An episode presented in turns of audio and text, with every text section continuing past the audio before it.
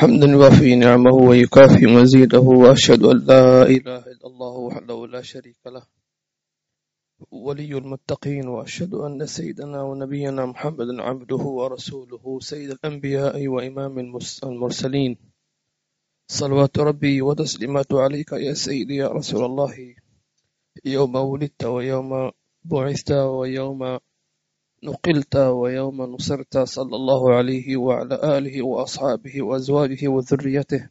ومن سار على درب منهج يوم الدين وعلينا معهم فيهم برحمتك يا أرحم الراحمين. ثم أما بعد السلام عليكم ورحمة الله وبركاته. وأسأل الله عز وجل أن يبارك لنا ولكم في درسنا هذا وفيما يتعلق بإرشادات ونصائح وتوجيهات أهل الصدق مع الله سبحانه وتعالى. اللهم وفقنا لما تحب وترضاه. آمين. اللهم آمين. وفي ما يتعلق ب ربع المنجيات. وهذا الذي آه، كما ذكرنا من الواجبات. التي ينبغي للمسلم أو سائر الله عز وجل أن يتعلمها وأن يعرف ما الذي يكون سبب هلاكه والعياذ بالله عز وجل وما هو سبب نجاته. نجد في القرآن الكريم أن الله سبحانه وتعالى ذكر في كلام أهل أهل النار يتساءلون فيما بينهم. تمام؟ في في أفعالهم وفي صفاتهم. إضافة نجد في السنة النبوية أن النبي صلى الله عليه وسلم أخبرنا عن صفات أهل النار. تمام؟ فذكر من صفات أهل النار كل متكبر. غليظ جواظ. هذه صفات قلوب. تمام؟ صفات قلوب. و وكذلك صفات أهل الجنة. كل ذي قلب رقيق سليم. إذا نعلم أن هناك من يدخل النار ويكون سبب دخوله تمام مرض في قلبه. من كبر. لما النبي صلى الله عليه وسلم يقول لا يدخل الجنة من كان في قلبه مثقال ذرة من كبر. يعني فين يروح؟ يروح النار. لا يدخل الجنة من كان في قلبه مثقال ذرة من كبر. يعني مش ممكن تدخل النار إلا وقلبك نظيف. فماذا يفعل؟ يذهب به إلى النار والعياذ بالله عز وجل حتى يتطهر من هذه الايش الذرة أو النقطة. كما قال النبي صلى الله عليه وسلم ذرة من كبر.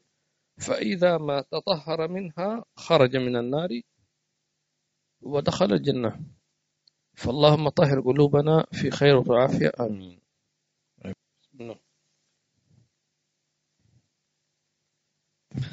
وصلى الله على سيدنا محمد وعلى آله وصحبه وسلم. من كتاب الحديقة الأنيقة في شرح العروة الوثيقة في علم الشريعة والطريقة والحقيقة للإمام الشيخ محمد بن عمر بن مبارك الحضرمي الشافعي رحمه الله تعالى. إلى أن قال وأما الخوف فقال الله تعالى وأما من خاف مقام ربه ونهى النفس عن الهوى فإن الجنة هي المأوى وعن ابن عباس رضي الله عنهما قال قرأ رسول الله صلى الله عليه وسلم هذه الآية يا أيها الذين آمنوا قوا أنفسكم وأهليكم نارا وقودها الناس والحجارة فخر فتى مغشيا عليه فوضع النبي صلى الله عليه وسلم يده على فؤاده فقال يا فتى قل لا إله إلا الله. فقالها فبشره بالجنة فقال أصحابه أمن بيننا يا رسول الله؟ قال أو ما سمعتم قوله تعالى ذلك لمن خاف مقامي وخاف وعيد. رواه الحاكم وقال صحيح الإسناد. وعن أبي هريرة رضي الله عنه عن النبي صلى الله عليه وسلم فيما يرويه عن ربه تبارك وتعالى أنه قال وعزتي وجلالي لا أجمع على عبدي خوفين ولا أمنين. إذا خافني في الدنيا أمنته يوم القيامة وإذا أمنني وإذا أمنني في الدنيا أخفته يوم القيامة. رواه ابن حبان في صحيحه. هذا الخوف هي صفة من صفات القلوب.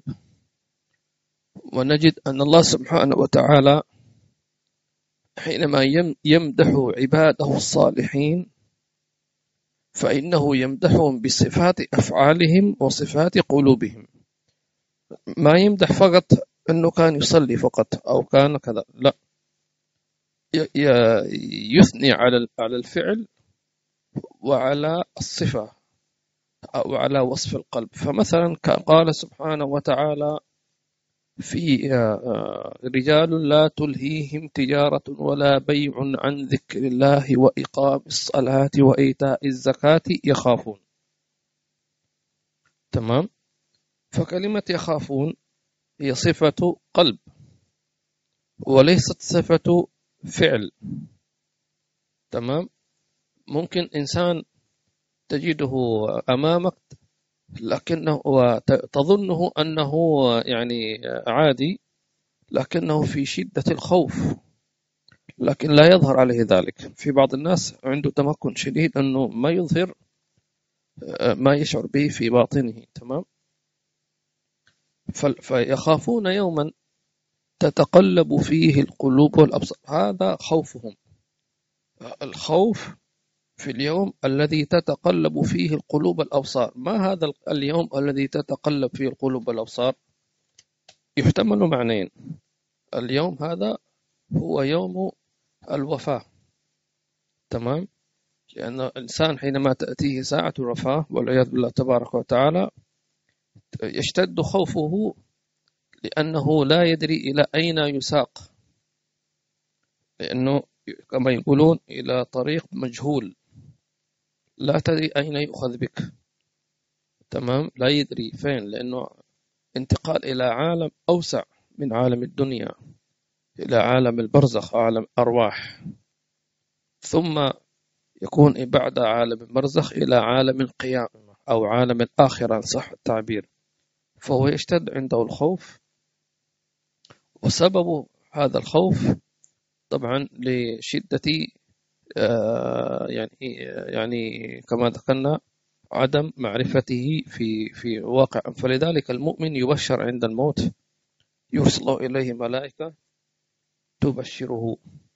فاللهم اجعلنا من المبشرين واجعلنا من الآمنين في خير وعافية. و نعم. الخوف طبعا هي صفة قلب وهذه صفة القلب تحتاج إلى إلى تدريب كما يقال أو تسليك. تمام. يعني ما في هكذا يعني المقصود التدريب أو التسليك مع أهل الخوف مع الله عز وجل. لمن أراد أن أن يبلغ أعلى مقامات الخوف من الله عز وجل. وليس المقصود الرعب كما يفهم البعض أنه هذا كيف أنتم تقولون يعني يتدرب على الخوف؟ يعني أنتم ليش كذا ناس سلبيين وليش تخاف الناس لا. ليس المقصود هنا الخوف إثارة الرعب المؤدي إلى التوتر المؤدي إلى القلق المؤدي إلى إنسان يحس نفسه أنه مخنوق. لا لا. المقصود من الخوف هو معرفة جلال وكمال الخالق سبحانه وتعالى. هذا الخوف هو الذي سيجعلك أنك لا تقتحم ما حرمه الله عليك. لأن في الحلال غنية. أنت ليش تدخل الحرام؟ ماذا تريد من الحرام؟ لو وصلت أي واحدة من تريد المتعة؟ تريد تظن أنك ستعيش أحسن؟ لا. أنا خلقتك كان الله يقول لنا أنا خلقتك وأنا أعرف ما الذي يضرك. ثق في كما كما يقال. أنني لم أحرم شيء إلا لأنه سيضرك. إما يضر بدنك أو يضر عقلك أو يضر قلبك أو يضر نفسك. تماما. فإذا أنت آمنت بهذا الشيء ووثقت فيه تمام. وجعلت لك في فيما أبحت لك الغنية والسعادة الكبيرة جدا والحياة العظيمة حتى ولو كنت مريضا أو فقيرا أو وحيدا. تمام؟ ممكن واحد يقول طيب هذه أشياء الدنيا هي أرض فيما فيها الأمراض وفيها الأحداث وفيها. نقول نعم فالله عز وجل يجعل للمؤمن السكينة والطمأنينة في في حياته ولو كانت هناك شيء من المنغصات. تمام. فأنزل الله سكينته على رسوله. الطمأنينة والخير. أحيانا مثلا تجد بعض الناس من المؤمنين ما شاء الله يعني عنده ثبات عجيب وعنده قوة إيمان وعقيدة. هذه قوة تجعل كما يحصل مثلا بعض الناس يشاهدون فيما ما يحدث لبعض المسلمين وهكذا مما مثلا يحصل عنده شيء من الكوارث أو شيء من هدم البيوت وغير ذلك فتجد أنه هذا صابر وثابت ويتبسم. هذا المنظر يجعل غير المسلمين يفكر. أنت مش بشر أنت ما تحس ما عندك شعور زينا ليش الغير المسلم إذا أصيب بإحباط يأخذ مخدرات؟ ولا يرمي نفسه من شاق جبل ولا يقتل نفسه خلاص ينتحر. تمام؟ لأنه مش قادر يتعايش. أو كما آه، سمعت هناك في يسمون إبرة إبرة إيش؟ الرحيمة؟ يعني اللي هو خلاص واحد والعياذ بالله عز وجل مش قادر يعني آه تمام؟ فهم يتساءلون كيف يمكن؟ هل أنتم تأخذ عندكم حبوب يعني تعطيكم قوة إيمان؟ لا في أشياء أخرى. فهذا يجعل يسلمون لأنه رسالة كأن الله عز وجل يقول أنا أعطيتكم لكم البدائل في أن تتعايشوا في هذه الدنيا سأعطيكم من إيماني ومن الإيمان عندي. سأمدكم سأثبتكم وسأعطيكم لكن لا تلجأوا إلى ما حرمت لأنكم لن تجدوا فيها سعادتكم. ولن تجدوا فيها فرحكم ولن تجدوا فيها ما يغنيكم. أبدا لا تصدقوا الشيطان. فلذلك المؤمن هذا المقصود أن أن أنك تخاف من أن يزين عليك الشيطان ما ما حرم الله عليك. هذا مقام من مقامات الخوف من الله عز وجل. نعم. إذا الخوف كما ذكرنا ليس بهذا المفهوم الذي يؤدي إلى الحياة اليائسة ويكون دائما في حالة توتر وإلى. بالعكس خوف يعطيك أمان وطمأنينة. ثم أنواع الخوف يعني الخوف من طبعا من عقاب الله ومن سخطه. هذا مقام ويدخل فيه العوام عوام المسلمين والمؤمنين أنه يخاف من العقاب. طيب. وثم بعد ذلك الخوف خوف العلماء خوف الخشية. طيب. ثم خوف الهيبة. وخوف الهيبة أوسع من خوف الخشية. وهو خوف الأنبياء. كلما كلما اتسعت دائرة المعرفة بالله عز وجل كلما اتسعت دائرة خوفك من الله. والمقصود كما ذكرنا خوف إجلال. بمعنى كيف خوف إجلال؟ مثلا آه، آه، حينما تعلم أن مديرك لماذا الموظف يخاف من المدير؟ المدير العام المدير التنفيذي من إلى آخره. تمام؟ لأنه يعلم هذا هذا المدير صاحب قرار. ممكن يكون هذا المدير آه، بنيته ضعيفة. لو أراد أن يتضارب مثلا يتصارع ممكن هذا الموظف يصرعه يعني. ممكن. لكن ليش يخاف منه؟ لأنه يخاف أنه صاحب قرار. هذا القرار ممكن يكون سبب في تفنيشه مثلا. صح؟ يقول لك هذا فلان ما نرغب فيه أن يكون معنا تنازلوا عن خدماته خلاص أعطوه حقوقكم مع السلامة. فيخاف. فهذا الخوف خوف صفة. تمام؟ فالله عز وجل حينما تعلم أنه بيده الملك. كما ذكرنا في درس يوم الثلاثاء أن الله عز وجل لما إذا أردت أن أن أن ترتقي بالخوف من الله عز وجل أن تعلم شيئين. أنه أن الله سبحانه وتعالى آه، هو هو الذي يعطي وهو الذي يسلب وإذا أعطى لا يعطي غيره. وإذا سلب فلا يعوضك غيره. والعياذ بالله. تمام؟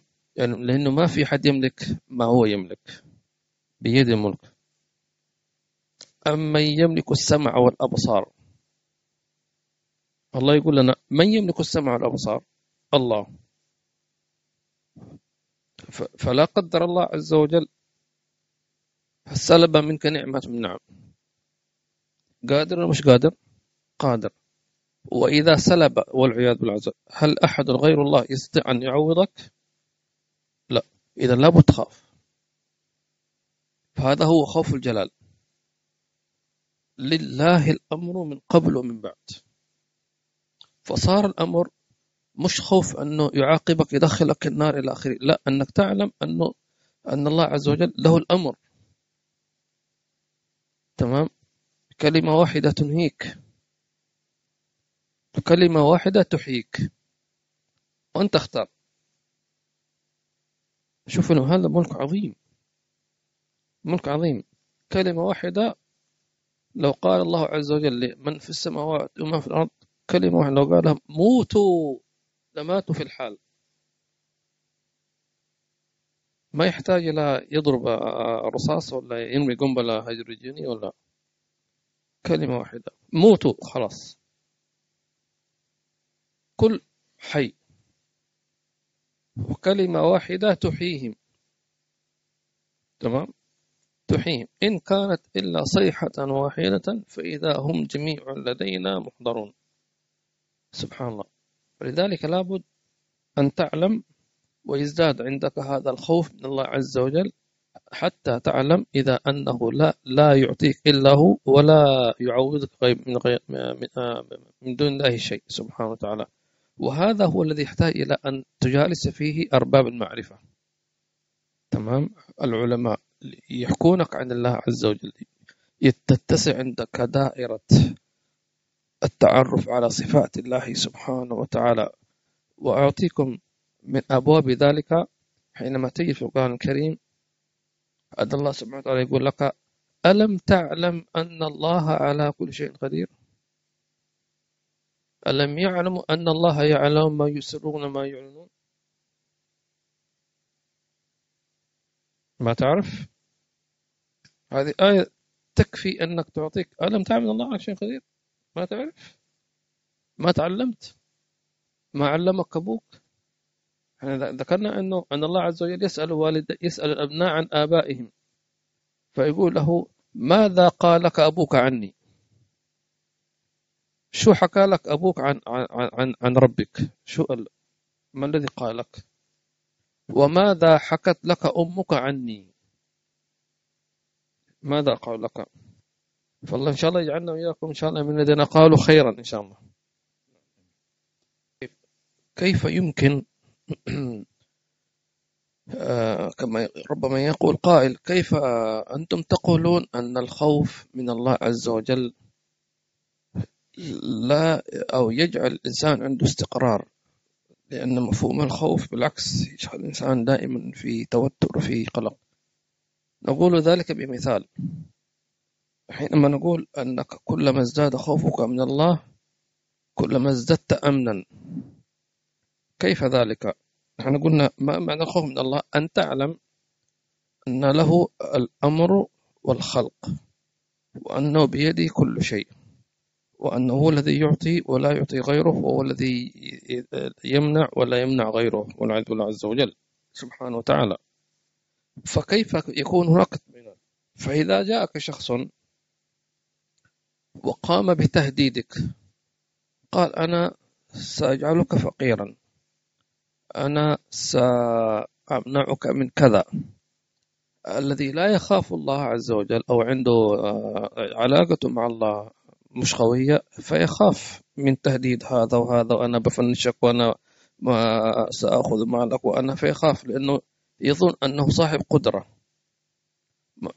لو أنه خاف من الله عز وجل تمام الخوف وهو علم أن الله هو له الأمر والخلق وأنه هو الذي يعطي لا يعطي غيره وهو الذي يمنع لا يمنع غيره تمام؟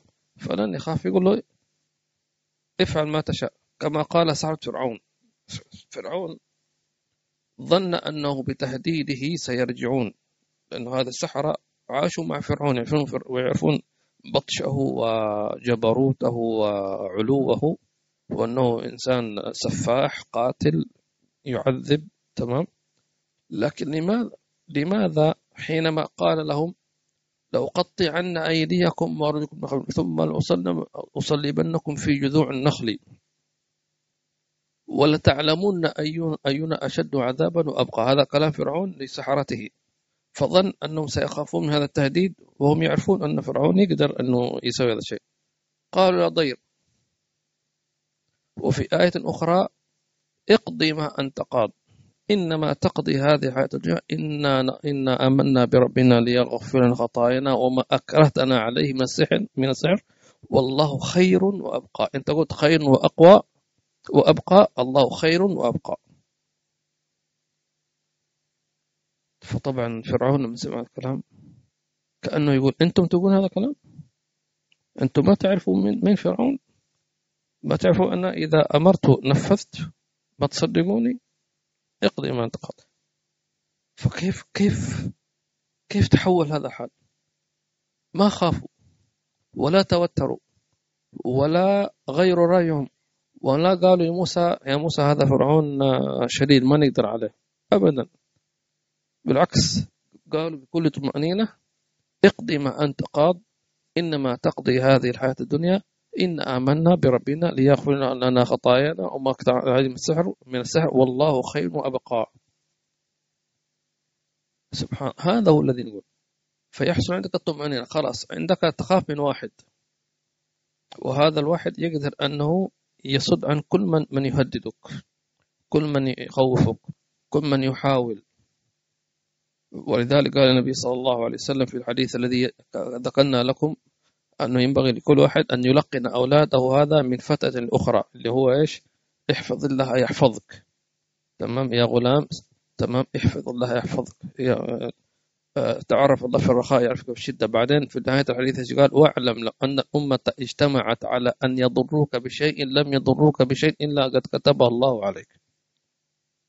والعكس صحيح. اللهم علمنا ما ينفعنا. آمين. الله. لذلك المؤمن حينما يخاف من أمه أو من أبيه مع أن أمه أضعف وما يحتاج إلى مقارنة يعني خاصة إذا كبرت لكن يخاف خوف شديد ليش؟ لأنه مع لأنه يعلم أن سعادته في الآخرة إذا رضت عنه أمه شفت كيف الإيمان؟ هذه المرأة الضعيفة البسيطة الكبيرة المسنة وهن العظم واشتعل الرأس شيبا. تخاف كل هذا الخوف وأنت ما شاء الله طول وعرض وعضلات وشاب وتقدر تحمل الطاولة هذه. ترتعب أم نعم. ليش؟ لأن الله أخبرك أنك لو غضبتها أنا عليك غضبان شفت كيف؟ فصار كأن الله يقول لك لا تغضبها ولا تسخطها تمام؟ ولا تقل لها أف. كلمة أف وما أقل أقل منها أو ما هو أعلى منها. مش مسموح. تمام؟ فإن بلغني أنك زعلت أمك أو أباك ولو بكلمة أف فأنت عندي من من الملعونين. فلذلك حينما يخاف المؤمن من من أن يغضب والديه أو أن يحزنهما فعنده شيء من الخوف من الله عز وجل. تمام؟ لأنك علمت أن الله إذا إذا وعد نفذ وإذا توعد فعل. كما أن الله لا لا يخلف الميعاد إذا وعدك طب الوعد يكون بالخير والوعيد يكون بإيش؟ بالشر. فالذي لا يخلف الميعاد كذلك لا يمنع أن أن أن أن أن أن, أن يحقق وعيده والعياذ بالله تبارك وتعالى. فاللهم اجعلنا من من الذين أرضى آباءهم أمهاتهم في خير العافية آمين. اقرأ.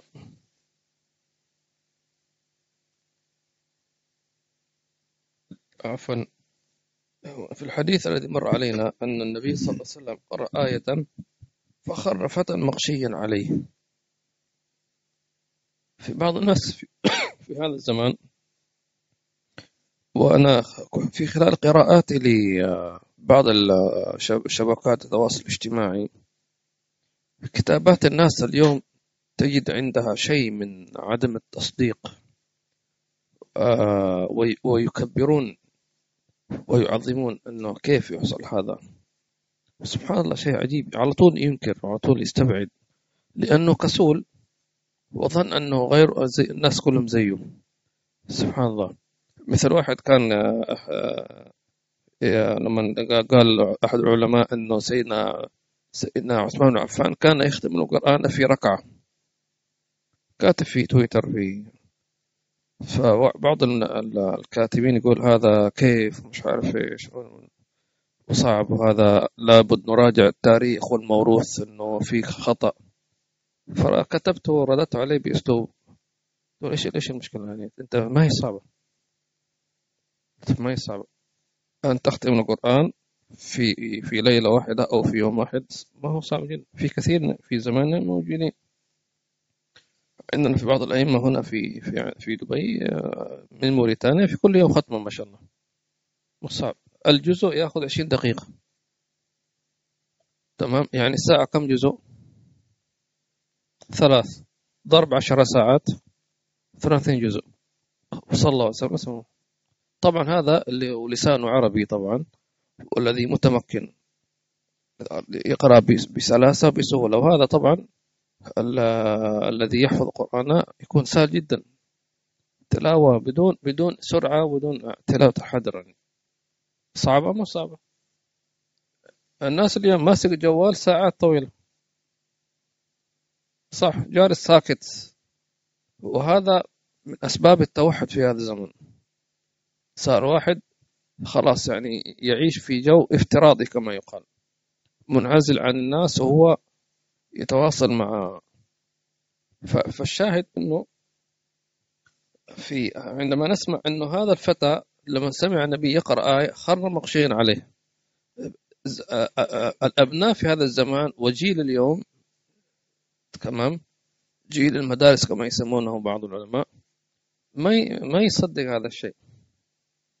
عجيب.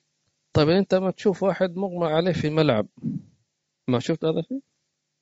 يشوف فريقه الذي يحب ويهوى انهزم. طاخ. موجود في الملاعب موجود في مسارح موجود في آه، الديسكو موجود. يجي واحد مغني يعني محبوب عنده معجبين بس يسوي له هكذا خلاص. يا قلبي فكيف لو نزع فلينته ويعطيه فلينة فيها عرق؟ ورائحة كريهة وهذا يعني انبسط لو شموا ريح النبي صلى الله عليه وسلم. تعال شوف فتستغربون من تهافت الصحابة على على شعره وعلى وعلى يجمعون عرقه.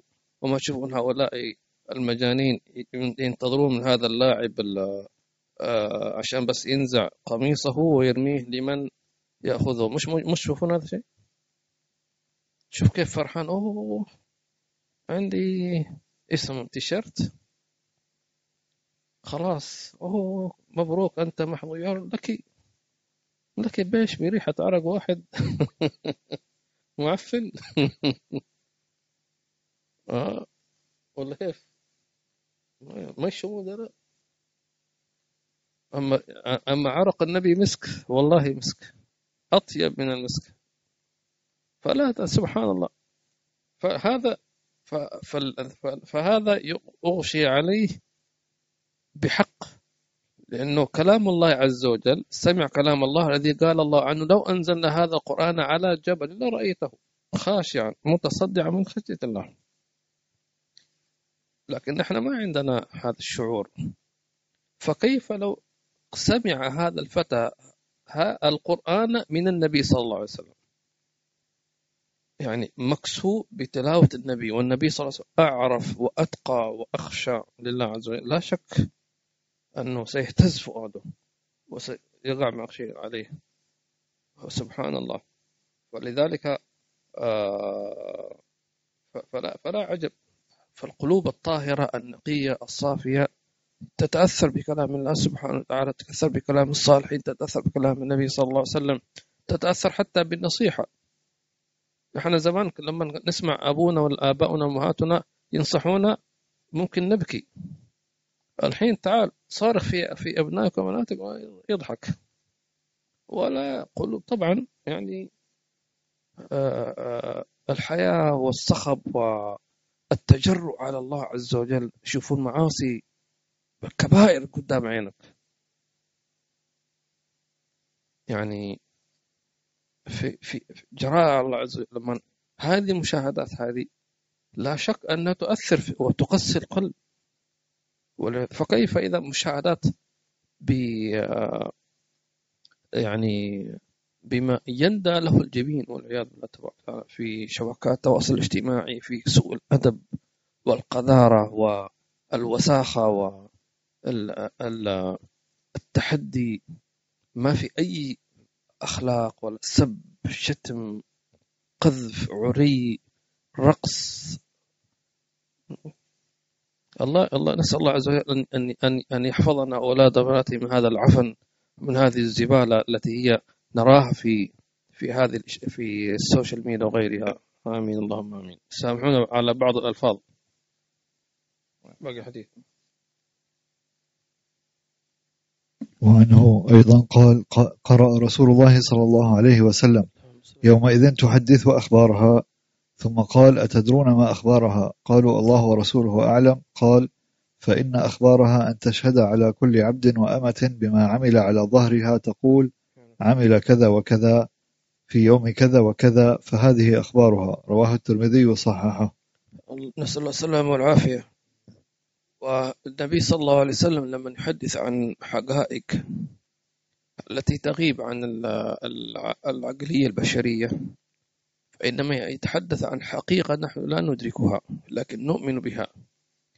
لكن لما تسمع من النبوة صلى الله عليه وسلم معناته أن هذا حادث وحاصل وتحذير وتحريك معاني الخوف من الله عز وجل أنه يشهد على الإنسان يعني بيته ولا حتى جواله ولا أي شيء. آه، يومئذ تحدث أخبارها. تمام؟ تفضلي تكلمي. وأعظم أخبارها هو القتل النفوس ودفنها. إحنا في كثير مثلا في بعض البلدان يقول لك اكتشفوا مقبرة جماعية. يعني قتلوا مجموعة ودفنوهم بالليل مع الداري وعاشوا. تمام؟ وهكذا. فمن قتلك ومن دفنك والعياذ بالله تبارك وتعالى. وكذلك كل عمل. لذلك نحن تعلمنا من شيخنا لا لا قدر الله أنك لو عصيت الله عز وجل في مكان فعليك أن تتوب إلى الله في ذلك المكان. وأن تتبع السيئة الحسنة تمحوها في نفس المكان. ليش؟ لأن حينما طبعا إن استطعت إن استطعت يعني. ومعنى هذا مبادرة بالتوبة. لكن لو ليش؟ قالوا لأن لو عصيت الله عز وجل في مكان فإن هذا المكان إذا لم يغفر الله لك ولم يسترك فإن هذا المكان سيشهد عليك. فيقول يا ربي فلان في هذا المكان عصاك. طيب. فحينما تطيع الله في نفس المكان فإن إذا شهدت الأرض تمام؟ أو المكان الذي أنت فيه عصيت الله فيه شهد عليك فإن جدار هذا المكان الذي أنت أعطيت بيقول لا ولكنه تاب إلى الله عز وجل وصلى ركعتين وقرأ قرآن واستغفر الله سبحانه وتعالى. فتكون هناك يسمونه إيش؟ في شيء من الشاهد عليك والشاهد لك. والله سبحانه وتعالى إذا أحبك شهد لك. فيقول صدق لقد تاب إلي عبدي. وهكذا. فيومئذ تحدث أخبارها. وجاء في رواية أن أن أعرابيا أتى النبي صلى الله عليه وآله وصحبه وسلم وطلب منه أن أن يعلمه شيئا. فقرأ عليه النبي صلى الله عليه وسلم سورة الزلزلة. إذا زلزلت الأرض زلزالها وأخذ الأرض أثقالها وقال الإنسان ما لها يومئذ تحدث أخبارها. يقول الراوي كان الرجل مع كل آية يتغير لونه يعني يتفاعل متأثر. حتى أنهى النبي صلى الله عليه وسلم السورة فقال الرجل للنبي صلى الله عليه وسلم حسبك يا رسول الله هذا يكفيني. فانصرف الرجل. خلاص تعلمت. ماذا قال النبي صلى الله عليه وسلم؟ فقه الرجل. حكم له بأنه فقيه. خلاص ما يحتاج تفسير ولا يحتاج توضيح ولا حيال لف ولا دوران خلاص. إذا زلت الزالة وأخذ الأثقال وقال الإنسان وأنها يوم بأن ربك وحالها أسأل الله عز وجل أن يفقهنا في الدين وأن الله يسترنا في الدين والدنيا والآخرة. اللهم استرنا فوق الأرض وارحمنا في باطن. واغفر لنا يوم العرض والحمد لله رب العالمين. آه، لذلك يعني كما ذكرنا من أفضل شيء أنه أنه تعمله لكي تشهد لك الأرض. وما فيها أي مكان تذهب إليه أن تذكر الله في هذا المكان. وخذ هذه نصيحة مني نصيحة لي لنفسي شخصيا ولمن يسمعني. إن استطعت أن لا تغادر مكانا إلا وذكرت الله فيه فافعل. فهمت؟ إن استطعت أن لا تترك مكان. دخلت فيه سكنت فيه مررت فيه جلست فيه. ما تتركه حتى تذكر الله فيه. أي مكان بيت سيارة آه، عمل سوق تمام. مطعم أي مكان تذهب فيه لا تترك هذا المكان حتى تذكر الله فيه. فيكون هذا المكان يشهد لك بالذكر. يا رب فلان هذا صلى في عن النبي صلى الله عليه وسلم. ذكرك سبحك حمدك استغفرك. أي مكان. مستعدين؟ إن شاء الله. الكلام سهل لكن أسأل الله عز وجل أن يذكرنا بهذا أن لا تغفل. ومن كان عمل بسنن النبي صلى الله عليه وسلم سنن الدخول والخروج خلاص. سنن الدخول والخروج خلاص. علمك النبي صلى الله عليه وسلم كل شيء. تمام؟ دعاء البيت دخول دخول البيت. دعاء حتى تدخل بيت الخلاء. مش في دعاء. دعاء دخول السوق. تمام؟ دعاء تدخل المسجد. شو باقي جزاه الله عنا خير الجزاء صلى الله عليه وسلم. اللهم انفعنا بذلك آمين الحمد لله رب العالمين.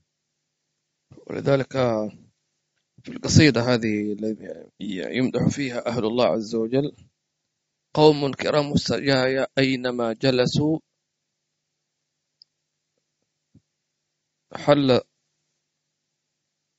في سيدنا أبي مدن غوث. يبقى المكان على آثارهم عطرا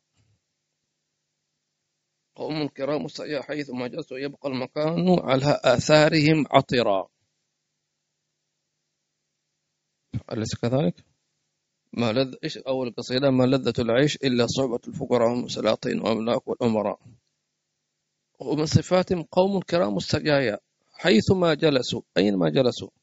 يبقى المكان على آثارهم عطرا إيش عطر يعني؟ لا. هم إذا جلسوا شو شو ماذا يقولون؟ يصلون على النبي صلى الله عليه وسلم. يذكرون الله سبحانه وتعالى ويقرؤون شيء من القرآن وشيء من الكلام.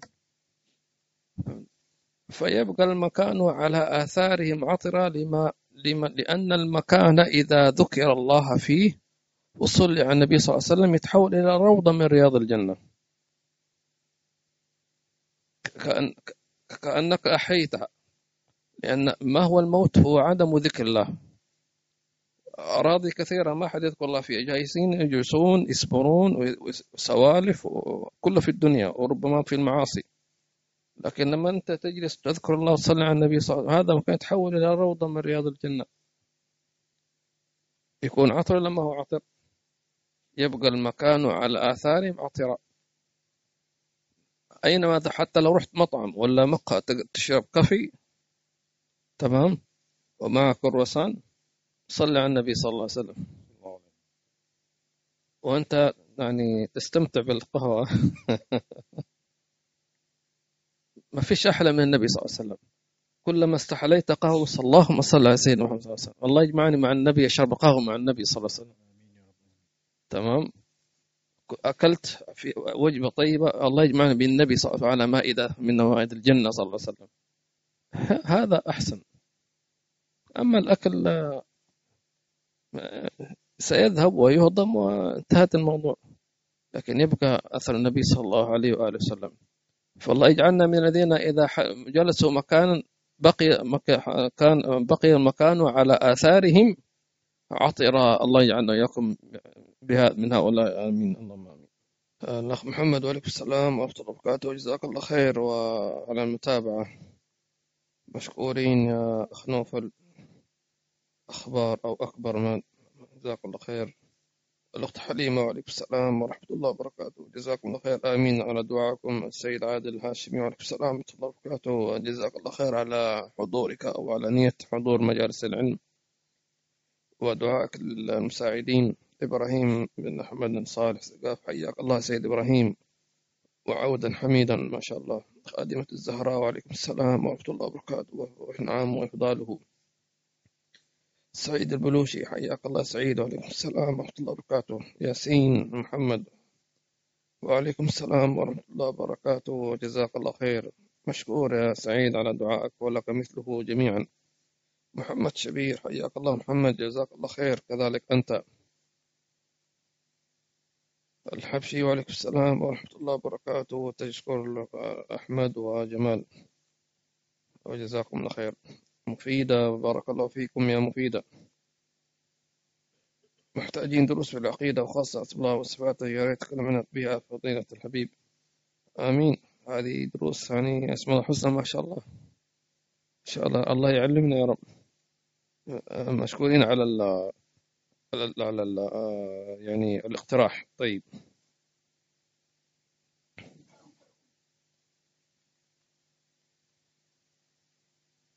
أبو أحمد صديق وعليكم السلام ورحمة الله نفتقدك في بولي إيه بول بوفالو نيويورك. بوفالو وين هذا بوفالو؟ آه أمريكا. ديترويت ميشيغان. يرجى تأتي لزيارتنا مرة أخرى قريبا. آمين. ويرجى أن تعطونا فيزا إن شاء الله. Get me give me visa. I will come. إن شاء الله back. إن شاء الله. إن شاء الله تعالى. إن شاء الله يا رب. اليوم أمس استلمنا تجددنا الجواز إن شاء الله نوينا فيه. نسافر في أمريكا وأستراليا وتريم والحجاز وداغستان وأي دولة. إن شاء الله. الدعوة الله. إن شاء الله. هذا فائدة جواز الدعوة الله عز وجل. حياكم الله بإياكم الفاتحة الله سبحانه وتعالى يوفقنا وإياكم. إن شاء الله ما يحب ويرضاه وأن الله يكرمنا وإياكم بالقبول. بكل سهول مأمول وأن الله يحقنا بحقائق ما سمعنا وأن الله يفقهنا في دين ويخلقنا بأخلاق سيد المرسلين صلى الله عليه وسلم وآل بيته وأصحابه الأكرمين. اللهم خلقنا بأخلاقهم. اللهم ألبسنا لباسهم. اللهم انفعنا بها بها ذلك. اللهم إنا نستغفرك ونتوب إليك. من كل مكان عصيناك فيه. وفي كل زمان عصيناك فيه. ونستغفرك ونتوب إليك. ونقول عن كل مكان عصيناك فيه. أو ما ذكرناك فيه. فنقول لا إله إلا الله محمد رسول الله. في كل رحمة ونفة عدد ما وسع علم الله. في كل مكان وكل زمان ظاهر وباطن واجعلنا من عايدين فائزين مقبلين وبلغنا رمضان في خير وعافية. لا, لا فاقدين ولا مفقودين. في تمام الصحة والعافية. وعند على طاعتك ومرضاتك يا رب العالمين. ونسأل الله تعالى السلامة والعفو والعافية في الدين والدول الآخرة. وهو أنصر المسلمين في كل مكان في فلسطين وفي غيرها يا رب العالمين. ظاهرا باطنا. واجعل آخر كلامنا من الدنيا. لا إله إلا الله. سيد محمد صلى الله عليه وسلم. متحقق بحقائق حسن معنى ظاهر باطنا. وإلى حضة النبي.